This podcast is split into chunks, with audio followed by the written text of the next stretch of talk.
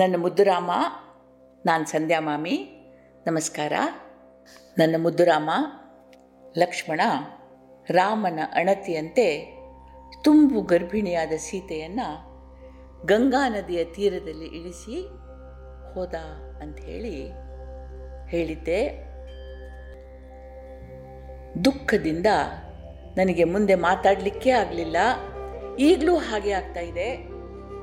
ಹಾಗಿರುವಾಗ ಸೀತೆಗೆ ಹೇಗಾಗಿರಬೇಡ ಹೇಳು. ಎಷ್ಟು ದುಃಖವಾಗಿರಬೇಡ. ನೆನೆಸಿಕೊಂಡ್ರೆ ನನ್ನ ಹೃದಯ ಕಣ್ಣೀರಿಡುತ್ತೆ. ಈಗ ಮುಂದೇನಾಯಿತು ಅಂತ ನಿನಗೆ ಹೇಳಲೇಬೇಕು? ಹೇಳ್ತಾ ಇದ್ದೀನಿ, ಕೇಳು.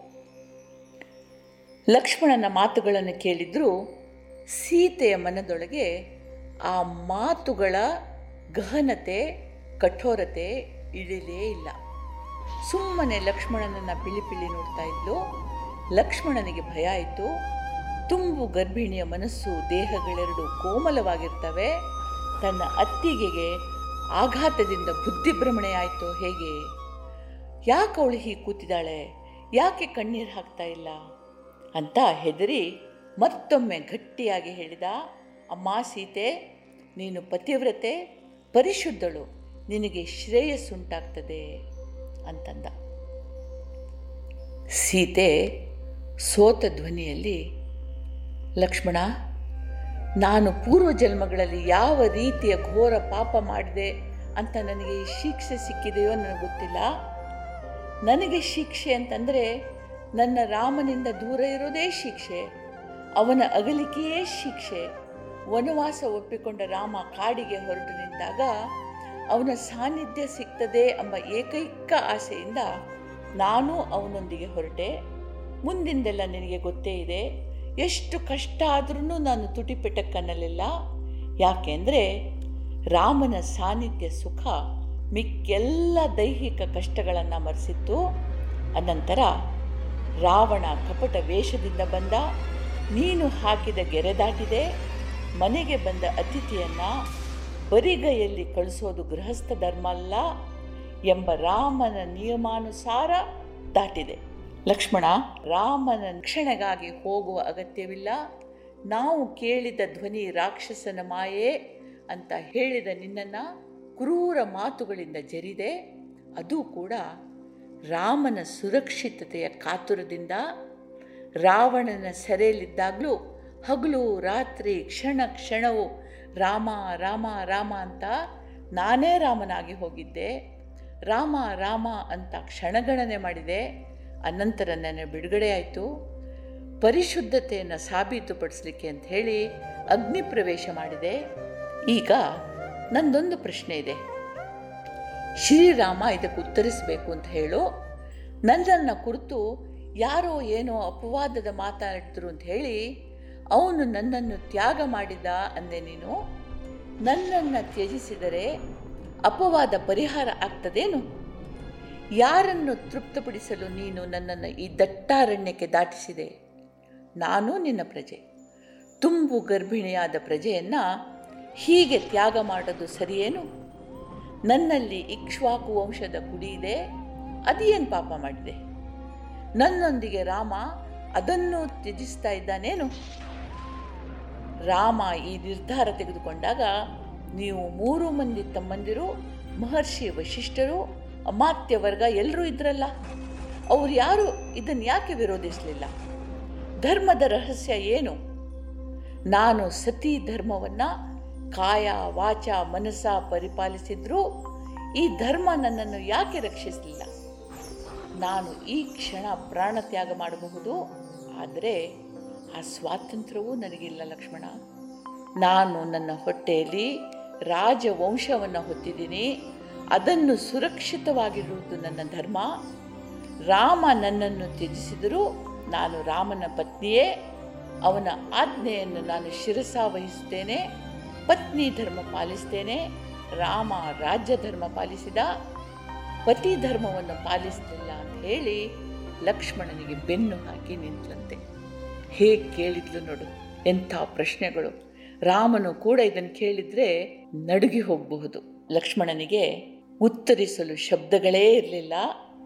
ದುಃಖದಿಂದ, ಕೋಪದಿಂದ ಅವನ ಬಾಯಿ ಕಟ್ಟಿ ಹೋಗಿತ್ತು. ಅವನು ಸೀತೆ ನಿಂತ ನೆಲವನ್ನು ಸ್ಪರ್ಶಿಸಿದ, ನಮಸ್ಕರಿಸಿದ, ಹಿಂದೆ ತಿರುಗಿ ನೋಡದೆ ಗುಹನ ನಾವೆಯನ್ನು ಏರಿದ. ನಾವೆ ಗಂಗೆಯ ಮೇಲೆ ನಿಧಾನವಾಗಿ ತೇಲುತ್ತಾ ಹೋಗಿ ಕಾಣದಾಗಿ ಹೋಯಿತು. ಈಗ ಸೀತೆಯ ದುಃಖದ ಕಟ್ಟೆ ಒಡಿತು ಬಂಡೆಯೊಂದರ ಮೇಲೆ ಕುಳಿತು ಬಿಕ್ಕಿ ಬಿಕ್ಕಿ ಅತ್ಲು ಗಂಗೆಯಲ್ಲಿ ಸ್ನಾನ ಮಾಡಲಿಕ್ಕೆ ಬಂದ ಕೆಲವು ಋಷಿಪುತ್ರರು ಅವಳನ್ನು ನೋಡಿದರು. ಅವರೆಂದೂ ಈ ಭಾಗದಲ್ಲಿ ಅಪರಿಚಿತರನ್ನು ನೋಡಿರಲಿಲ್ಲ. ಆದುದರಿಂದ ಅವರು ತಮ್ಮ ಗುರುಕುಲದ ಮಹಾಚಾರ್ಯರಲ್ಲಿಗೆ ಹೋಗಿ ತಾವು ಕಂಡ ವಿಚಾರ ಹೇಳಿದರು. ಮುದ್ದು, ವಿಧಿಯ ಯೋಜನೆ ಎಷ್ಟು ವಿಚಿತ್ರವಾಗಿರುತ್ತೆ ನೋಡು. ಈ ಮಹಾಚಾರ್ಯರು ಬೇರೆ ಯಾರೂ ಆಗಿರಲಿಲ್ಲ. ರಾಮಾಯಣವನ್ನು ರಚಿಸಿದ ಮಹರ್ಷಿ ವಾಲ್ಮೀಕಿಗಳಾಗಿದ್ದರು ತ್ರಿಕಾಲ ಜ್ಞಾನಿಗಳಾದ ಇವರಿಗೆ ಸೀತೆ ಬರೋದು ಗೊತ್ತಿತ್ತು. ತ್ರಿಕಾಲ ಜ್ಞಾನ ಅಂತಂದರೆ ಹಿಂದೆ ನಡೆದದ್ದು, ಈಗ ನಡೀತಾ ಇರೋದು ಮುಂದೆ ನಡೆಯುವುದನ್ನು ಮೊದಲೇ ತಿಳಿದುಕೊಂಡವರು ತ್ರಿಕಾಲ ಜ್ಞಾನಿಗಳು. ಅವರು ಸೀತೆಯ ಆಗಮನವನ್ನು ಎದುರು ನೋಡ್ತಾ ಇದ್ದರು ಅವರು ಕೂಡಲೇ ಆಶ್ರಮದ ಮುನಿಪತ್ನಿಯರು ಒಟುಗಳೊಂದಿಗೆ ಸೀತೆ ಕುಳಿತಿದ್ದ ಕಡೆ ಹೋದರು. ಸೀತೆಯ ಮುಂದೆ ನಿಂತು, ಅಮ್ಮ, ಸೀತಾ, ನಿನ್ನ ಶೋಕ ನನಗೆ ಅರ್ಥವಾಗುತ್ತೆ. ಪುಟ್ಟು, ಇಲ್ಲಿ ಒಂದು ಮಾತು ಹೇಳಬೇಕು. ದುಃಖ ಮತ್ತು ಶೋಕಕ್ಕೆ ತುಂಬ ವ್ಯತ್ಯಾಸ ಇದೆ. ದುಃಖ ಅಂದರೆ ದುಃಖ. ಒಂದು ಸ್ವಲ್ಪ ಹೊತ್ತು ಬೇಜಾರು ಅನಿಸುತ್ತೆ ಮತ್ತು ಮರ್ತು ಹೋಗುತ್ತೆ ಶೋಕ ಹಾಗಲ್ಲ. ತುಂಬ ತುಂಬ ಮನಸ್ಸಿಗೆ ನೋವಾದಾಗ ಆ ದುಃಖ ಮಟ್ಟವನ್ನು ಮುಟ್ತದೆ. ಆ ಶೋಕದ ನೋವುಂಟಲ್ಲ, ಅದು ತುಂಬ ತುಂಬ ಕಷ್ಟ. ಸೀತೆ ಈ ಶೋಕದಲ್ಲಿದ್ಲು. ಆವಾಗ ವಾಲ್ಮೀಕಿಗಳು ಹೇಳಿದರು ಅಮ್ಮ, ನಿನ್ನ ಶೋಕ ನನಗೆ ಅರ್ಥ ಆಗುತ್ತೆ, ಆದರೆ ಒಂದು ವಿಷಯ ಮರಿಬೇಡ. ಇದು ಎಲ್ಲವೂ ವಿಧಿಯ ನಿಯಮ, ವಿಧಿಯ ಆಟ. ನೀನು ಈ ಸ್ಥಿತಿಯಲ್ಲಿ ಇಲ್ಲಿಗೆ ಬರ್ತೀಯ ಅಂತ ನನಗೆ ಗೊತ್ತಿತ್ತು. ನಿನ್ನ ಸುಖಮಯ ವಾಸ್ತವ್ಯಕ್ಕೆ ಎಲ್ಲ ತಯಾರಿಯಾಗಿದೆ. ಇಲ್ಲಿಯ ಋಷಿಪತ್ನಿಯರು ನಿನ್ನನ್ನು ತಾಯಿಯಂತೆ, ಸಖಿಯಂತೆ ನೋಡ್ಕೊಳ್ತಾರೆ.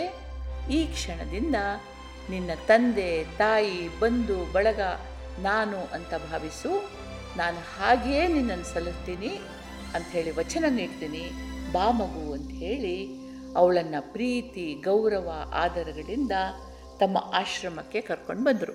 ಅವಳನ್ನು ಮುನಿ ಪತ್ನಿಯರಿಗೆ ಒಪ್ಪಿಸಿ ಇವಳು ಸೀತೆ, ದಶರಥ ಮಹಾರಾಜನ ಸೊಸೆ, ಮರ್ಯಾದಾ ಪುರುಷೋತ್ತಮನಾದ ಶ್ರೀರಾಮಚಂದ್ರನ ಪತ್ನಿ, ಅಯೋಧ್ಯ ಸಿಂಹಾಸನದ ಮಹಾರಾಣಿ ಪೂರ್ವ ನಿರ್ಧರಿತ ವಿಧಿಯಾಟದಿಂದ ಈ ಆಶ್ರಮಕ್ಕೆ ಬಂದಿದ್ದಾಳೆ.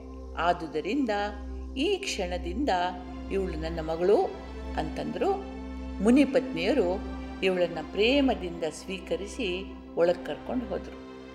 ಇತ್ತ ಲಕ್ಷ್ಮಣ ಅಯೋಧ್ಯೆಗೆ ವಾಪಸ್ ಬಂದ. ರಾಮಚಂದ್ರ ಅವನಿಗಾಗಿ ಕಾಯ್ತಾ ಕೂತಿದ್ದ. ಲಕ್ಷ್ಮಣನ ಮುಖ ನೋಡಿದ ಕೂಡಲೇ ಓಡ್ತಾ ಓಡ್ತಾ ಬಂದ. ಲಕ್ಷ್ಮಣ, ಏನಾಯಿತು? ಸೀತೆ ಹೇಗಿದ್ದಾಳೆ? ಅವಳು ಏನು ಹೇಳಿದ್ಲು? ಅವಳಿಗೆ ನಾನು ಅವಳನ್ನು ತ್ಯಜಿಸಿದೆ ಅಂತ ಹೇಳಿದ್ಯಾ? ಅದಕ್ಕೆ ಅವಳ ಪ್ರತಿಕ್ರಿಯೆ ಹೇಗಿತ್ತು? ಅಯ್ಯೋ, ನನ್ನನ್ನು ನಿರ್ದಯಿ ಅಂದ್ಲೇ ಕುರುರಿ ಅಂದ್ಲೇ ಅಂತ ಹೇಳಿ ದುಃಖಿಸಿದ ಲಕ್ಷ್ಮಣ ನಡೆದದ್ದನ್ನು ವಿವರಿಸಿ ಹೇಳ್ದ, ರಾಮ, ಇಷ್ಟಾದರೂ ಅವಳು ನಿನ್ನನ್ನು ದೂರಲಿಲ್ಲ. ಕೆಲವು ಪ್ರಶ್ನೆ ಕೇಳಿದ್ಲು ಮಾತ್ರ. ನೀನು ತಪ್ಪು ಮಾಡಿದೆ, ಅಣ್ಣ, ತಪ್ಪು ಮಾಡಿದೆ ಅಂತಂದ. ರಾಮ, ಲಕ್ಷ್ಮಣ, ಪ್ರಾಚೀನದಲ್ಲಿ ನೃಗ ಎಂಬ ರಾಜ ಇದ್ದ. ಅವನು ಒಮ್ಮೆ ಪುಷ್ಕರ ಕ್ಷೇತ್ರದಲ್ಲಿ ಬ್ರಾಹ್ಮಣರಿಗೆ ಅಸಂಖ್ಯಾತ ಗೋವುಗಳನ್ನು ದಾನ ಮಾಡಿದ. ದಾನ ಪಡೆದರಲ್ಲಿ ಅಹಿತಾಗ್ನಿ ಎಂಬ ಬ್ರಾಹ್ಮಣ ಇದ್ದ. ಉಂಚ ವೃತ್ತಿಯಿಂದ ಜೀವನ ಸಾಗಿಸ್ತಾ ಇದ್ದ.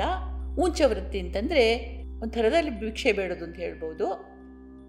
ಜೀವನ ಸಾಗಿಸ್ತಾ ಇದ್ದ, ಕರುವಿನೊಂದಿಗೆ ಸಿಕ್ಕಿದ ಹಸುವಿನಿಂದ ಅವನಿಗೆ ತುಂಬ ಸಂತೋಷ ಆಯಿತು. ಸಂತೋಷ ಅಲ್ಪಕಾಲದ್ದು ಅಂತ ಅವನಿಗೆ ಗೊತ್ತಿರಲಿಲ್ಲ. ಮನೆಗೆ ಹೋಗುವ ದಾರಿಯಲ್ಲಿ ಅವನ ಹಸು ಕಳೆದೋಯ್ತು. ಅಹಿತಾಗ್ನಿಗೆ ದುಃಖ ಆಯಿತು. ಹಸುವನ್ನು ಹುಡುಕ್ತಾ ಹುಡುಕ್ತಾ ಊರೂರು ತಿರುಗಿದ ಕಡೆಗೆ ಕೆಲವು ತಿಂಗಳ ಅನಂತರ ಅವನಿಗೆ ಅದು ಕನಕಿಲ ಎಂಬ ಗ್ರಾಮದಲ್ಲಿ ಒಬ್ಬ ಬ್ರಾಹ್ಮಣನ ಮನೆಯಲ್ಲಿ ಕಂಡಿತು. ಅವನು ಸಂತೋಷದಿಂದ, ಶಬಲೆ, ಬಾ ಅಂತ ಕರೆದ. ಅದರ ಹೆಸರು ಕೇಳಿ ಹಸು ಅವನ ಹಿಂದೆ ಹೊರಟಿತು. ಆದರೆ ಈಗಿನ ಯಜಮಾನನಿಗೆ ಕೋಪ ಬಂತು. ಇದು ನಂದು ಅಂತಂದ. ಇಬ್ಬರೂ ನ್ಯಾಯ ತೀರ್ಮಾನಕ್ಕಾಗಿ ಅದನ್ನು ಕೊಟ್ಟ ನೃಗನ ಅರಮನೆಗೆ ಬಂದರು. ನೃಗ ಬೇರೆ ಕೆಲಸದಲ್ಲಿ ವ್ಯಸ್ತನಾಗಿದ್ದ, ಇವರ ನ್ಯಾಯ ತೀರ್ಮಾನಕ್ಕೆ ಬರಲಾಗಲಿಲ್ಲ. ಈಗ ಈ ಬ್ರಾಹ್ಮಣರಿಗೆ ಕೋಪ ಬಂತು. ಬುದ್ಧಿಪೂರ್ವಕವಾಗಿ ತಮ್ಮನ್ನು ಅಪಮಾನಿಸಿದ ಅಂತ ಹೇಳಿ ನೀನು ಒತಿಕೆ ತಾಗು ಅಂತ ಶಾಪ ಕೊಟ್ಟರು ಶಾಪ ಕೇಳಿದ ನೃಗ ಓಡ್ತಾ ಬಂದ. ಇವರಿಬ್ಬರ ಕಾಲಿಗೂ ಬಿದ್ದು ಕ್ಷಮೆ ಕೇಳಿದ. ತಾನು ರಾಜಕಾರ್ಯದಲ್ಲಿ ವ್ಯಸ್ತನಾಗಿದ್ದೆ ಅಂತಂದ. ಆದರೆ ಈ ಬ್ರಾಹ್ಮಣರಿಗೂ ಕೂಡ ತಮ್ಮ ಬಾಯಿಂದ ಮಾತು ಹೊರಗು ಬಿದ್ದು ಕೂಡಲೇ ತಾವು ಮಾಡಿದ ತಪ್ಪಿನ ಅರಿವಾಯಿತು. ಸಿಟ್ಟಿನ ಕೈಗೆ ಬುದ್ಧಿ ಕೊಟ್ಟವು ತಪ್ಪಿದೆವು ಅನ್ನಿಸ್ತು. ಕಡೆಗೆ ರಾಜ, ಮುಂದೆ ಯದುವಂಶದಲ್ಲಿ ಶ್ರೀಹರಿ ಜನ್ಮ ತಾಳಿ ದುಷ್ಟ ಸಂಹಾರದ ರೂವಾರಿಯಾಗ್ತಾನೆ ವಾಸುದೇವ ಅಂತ ವಿಖ್ಯಾತನಾಗುವ ಅವನಿಂದ ನಿಮ್ಮ ಶಾಪ ಹರಿತದೆ ಅಂದರು. ಲಕ್ಷ್ಮಣ, ಧರ್ಮ ಸೂಕ್ಷ್ಮವಾದದ್ದು. ರಾಜನಾದವ ಭವ್ಯ ಅರಮನೆ ಅಧಿಕಾರಗಳನ್ನು ಮಾತ್ರ ಪ್ರಜೆಗಳು ನೋಡ್ತಾರೆ. ಆದರೆ ಅವರಿಗೆ ರಾಜನ ಕರ್ತವ್ಯ ಭಾರ ಕಾಣೋದಿಲ್ಲ ಅವನು ಪ್ರಜೆಗಳಿಗೆ ಮಾದರಿಯಾಗಿರುವುದರಿಂದ ಸದಾ ಜಾಗರೂಕನಾಗಿರಬೇಕು. ಹರಿತವಾದ ಕತ್ತಿಯ ಅಲುಗಿನ ಮೇಲಿನ ನಡೆಯಂತೆ ಅವನ ಬದುಕು ಅನ್ನೋದನ್ನು ಮರೆಯಬಾರ್ದು ತಮ್ಮ, ಇಲ್ಲಿ ವೈಯಕ್ತಿಕ ಜೀವನಕ್ಕಿಂತ ರಾಜಧರ್ಮವೇ ಮುಖ್ಯ. ಆದುದರಿಂದ ನಾನು ಸೀತೆಯನ್ನು ಪರಿತ್ಯಜಿಸಿದೆ. ನಾನು ಅವಳ ಅಪರಾಧಿ ಅನ್ನೋದಂತೂ ನಿಜವೇ. ಮುಂದೆ ಹುಟ್ಟುವ ಇಕ್ಷ್ವಾಕು ವಂಶದ ಕುಡಿಯ ಅಪರಾಧಿ ನಾನು. ಆದರೆ ರಾಜನಾಗಿ ನ್ಯಾಯಸಮ್ಮತ ಧರ್ಮಸಮ್ಮತವಾಗಿ ನಡೆದಿದ್ದೀನಿ ಅಂತ ನಾನು ಭಾವಿಸ್ತೇನೆ. ರಾಜನಿಗೆ ಸುಖ ಅನ್ನೋದೊಂದು ಕನಸು. ಸೀತಾ, ನನ್ನನ್ನು ಕ್ಷಮಿಸು ಅಂತ ದುಃಖಿಸಿದ ರಾಮ. ಎಷ್ಟು ಕಷ್ಟ ನೋಡು. ಸೀತೆಯನ್ನು ಅವನು ಅಷ್ಟು ಪ್ರೀತಿಸ್ತಿದ್ರು ಕೂಡ ರಾಜಧರ್ಮಕ್ಕೆ ಕಟ್ಟು ಬಿದ್ದು ಅವಳನ್ನು ತ್ಯಜಿಸಿದ ರಾಮ. ಇದು ಇಂದಿಗೂ ಸತ್ಯ ಕಂದ. ಇದು ಇಂದಿಗೂ ಸತ್ಯ. ರಾಜಕಾರಣದಲ್ಲಿ ಇರುವವರು ಸ್ವಂತ ಸುಖ ನೋಡಬಾರ್ದು. ಮೊದಲು ದೇಶ, ಅನಂತರ ತಾವು ಎಂಬ ಜಾಗೃತಿ ಇರುವವನೇ ನಿಜವಾದ ನೇತಾರ. ನಿನಗೆ ಹೌದು ಅಂತ ಅನ್ನಿಸ್ತದಲ್ವಾ? ನನಗಂತೂ ಖಂಡಿತ ಹೌದು ಅನ್ನಿಸ್ತದೆ. ಇದ್ರ ಬಗ್ಗೆ ನೀನು ವಿಚಾರ ಮಾಡು. ಯಾಕೆಂದರೆ ನೀನೂ ಕೂಡ ಒಂದು ದಿನ ರಾಜನಾಗಬಹುದು, ಈ ದೇಶವನ್ನು ಆಳಬಹುದು. ಆವಾಗ ನಿನ್ನ ಕರ್ತವ್ಯ ಏನು ಅನ್ನೋದನ್ನು ಈ ಕಥೆ ಹೇಳ್ತದೆ. ಮುಂದಿನ ವಾರ ಮತ್ತೆ ಭೇಟಿಯಾಗೋಣ. ರಾಮ ಸೀತೆಯರ ದುಃಖದಿಂದ ನನ್ನ ಹೃದಯ ಭಾರವಾಗಿದೆ. ಮುಂದಿನ ವಾರ ಏನಾಯಿತು ಅಂತ ನೋಡೋಣ. ಅಲ್ಲಿ ತನಕ ಸುರಕ್ಷಿತವಾಗಿರು, ಸಂತೋಷದಿಂದಿರು. ಈ ಕಥೆಯ ಬಗ್ಗೆ ಯೋಚನೆ ಮಾಡು. ನಿನಗೆ ಮಂಗಳವಾಗಲಿ. ಜೈ ಹಿಂದ್.